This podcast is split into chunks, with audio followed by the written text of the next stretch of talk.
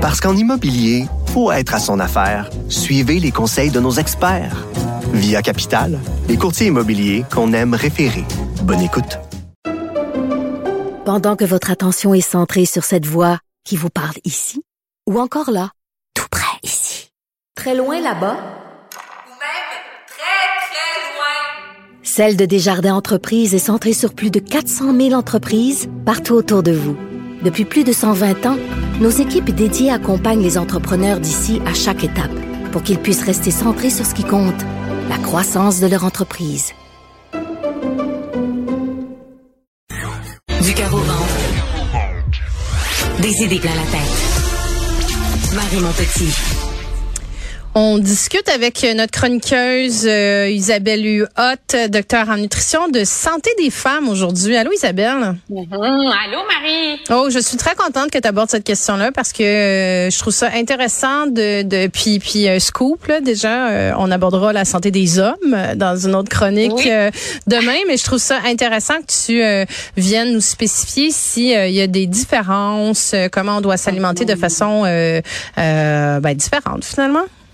Mm-hmm. Oui, puis les besoins, Marie, évoluent au, au, cours des années. Là, on pense à la femme en ménopause, par exemple. Elle est beaucoup plus fragile à l'ostéoporose. Elle est moins fragile à l'anémie. Donc, euh, selon l'âge, on pense même à grossesse, allaitement. Les besoins sont très, très, très différents. Là, dans la, au niveau de la grossesse, l'allaitement, les besoins en calories augmentent beaucoup, en protéines, en calcium. Donc, euh, faut, euh, faut s'y attarder. Donc, est-ce que euh, est-ce qu'il y a des éléments justement sur lesquels on, on doit, euh, tu sais, il y a toute la question de la, ouais, miser, tu sais, il y a l'anémie, il y a le fer, comme tu dis, l'ostéoporose, là, on en sait certains. Sur quoi on doit euh, s'assurer de, de, bien rencontrer nos, euh, nos, euh, nos, nos, nos, besoins, là, finalement, comme femme? Bon. Premier minéral super important, c'est le fer, surtout avant euh, avant la ménopause, parce qu'on perd beaucoup de fer durant les règles, durant les menstruations, et euh, les besoins en fer sont beaucoup plus importants avant euh, l'âge de 50 ans. On parle de 18 mg par jour versus 8 mg par jour après l'âge de 50 ans, ou bref après la ménopause, parce que la ménopause ça peut arriver à 54 ans aussi. Il y en a qui ont une, une ménopause plus précoce. Le fer, étant donné que les femmes consomment souvent des plus petites portions de viande, souvent les femmes sont moins carnivores, sont moins tournées vers les sources principales de fer, qu'on parle du bœuf, de l'agneau, des abats, du foie de veau, etc. Les femmes sont un petit peu plus tendance végé ou plus volaille, donc c'est des sources moins importantes de fer. Et souvent, il y a 40% des femmes avant la ménopause qui ont une carence en fer, en fait, que les, les réserves sont épuisées. Puis quand les réserves sont épuisées, ben plus de pâleur, plus de fatigue, les ongles qui cassent, parfois les cheveux qui tombent un peu plus également. Donc, c'est important de faire un bilan sanguin, de mesurer la ferritine et de prendre des bonnes sources de fer dans son alimentation. Puis un petit truc, Marie, c'est que quand on prend, par exemple, un fer qui est peu assimilable, genre dans les légumineuses, oui, ça contient un, du fer également comme la viande, mais c'est un type de fer qui s'absorbe moins bien. Le fait de joindre une source de vitamine C, euh, par exemple du poivron euh, rouge ou encore déterminé avec euh, des clémentines, kiwi ou encore des tomates qui apportent beaucoup de vitamine C, ça va maximiser l'absorption du fer dans les légumineuses. Et même chose, le fait de prendre thé ou café après la salade de légumineuses, ça va, ça va entraver l'absorption. Fait qu'il y a des petits trucs comme ça qui peuvent augmenter la biodisponibilité du fer et s'assurer que nos réserves sont pleines et que comme ça, on est pleine d'énergie. Est-ce que bah oui parce que c'est un tu sais c'est un dossier. En tout cas moi j'ai cet enjeu là, là je lève la main sur, euh, la question du du fer de l'anémie. Tu sais ça revient tout le temps. Puis j'en parlais avec des copines justement tu sais cette fin de semaine. Puis ça, mm-hmm. ça, reste que on est on est on, on tu sais c'est c'est très fréquent on est plus fragile Ben oui, absolument. Tu sais, puis après ça, bon, t'as Ben oui. essayer de, de compenser comme tu peux, mais euh, on essaie de compenser sur plein d'affaires dans l'alimentation, donc c'est pas toujours euh, toujours évident. Euh, le calcium aussi, je pense que c'est un autre des Hum, éléments sur lesquels euh, sur lesquels on est rappelé souvent comme femme à se dire euh, pour l'ostéoporose. Puis tu mentionnais la grossesse tout à l'heure. Oui. je me rappelle, je pense que c'était comme 1000 milligrammes de calcium. J'étais là. Oh, comment je vais intégrer ça dans mon alimentation? C'est tellement beaucoup là. C'est beaucoup, mais souvent c'est un supplément euh, durant la grossesse là qu'on qu'on va prendre pour s'assurer de rencontrer les besoins, notamment en fer, en calcium.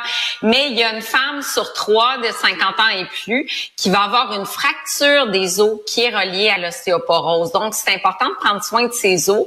Euh, et comment? Ben c'est les nutriments clés le calcium, tu l'as mentionné, 1000, 1200 mg euh, par jour. Puis si on consomme pas de produits laitiers, comme beaucoup de femmes actuellement, je vois beaucoup de mes amis, moi, qui se tournent vers euh, euh, ben, soit des, boissons de soya ou autres. Et là, faut s'assurer qu'elles sont enrichies en calcium puis en vitamine D aussi. Euh, ou des gens qui sont végétaliens, donc aucun produit d'origine animale. Donc, c'est plus difficile de rencontrer ces besoins en calcium. Parce que le calcium, oui, il y en a dans les amandes, il y en a dans les légumes verts, mais il y en a beaucoup plus si on consomme du yogourt, des produits laitiers, du fromage. C'est beaucoup plus facile d'atteindre les recommandations. Donc, euh, l'équivalent d'à peu près là euh, trois produits laitiers ou substituts par jour pour aller chercher le, le, le calcium. Sinon, on peut prendre un supplément à raison, par exemple, de 500 mg une ou deux fois par jour, là, euh, selon si on a d'autres sources de calcium dans son alimentation.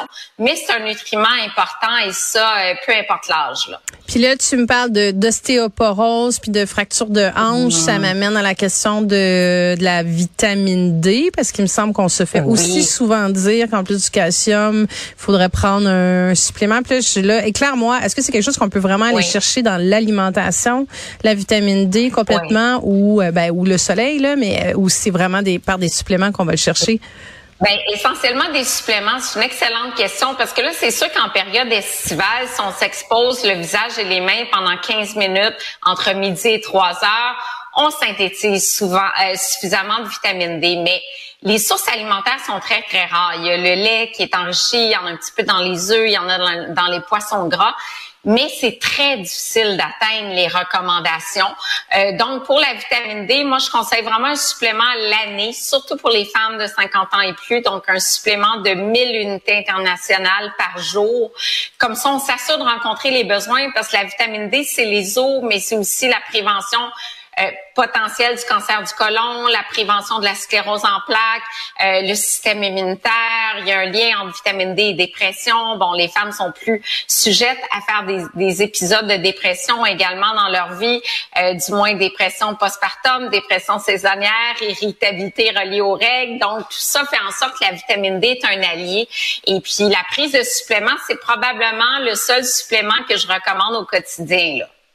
Puis tu me tu m'as beaucoup parlé dans, dans tes différentes chroniques des phytoestrogènes. Mhm.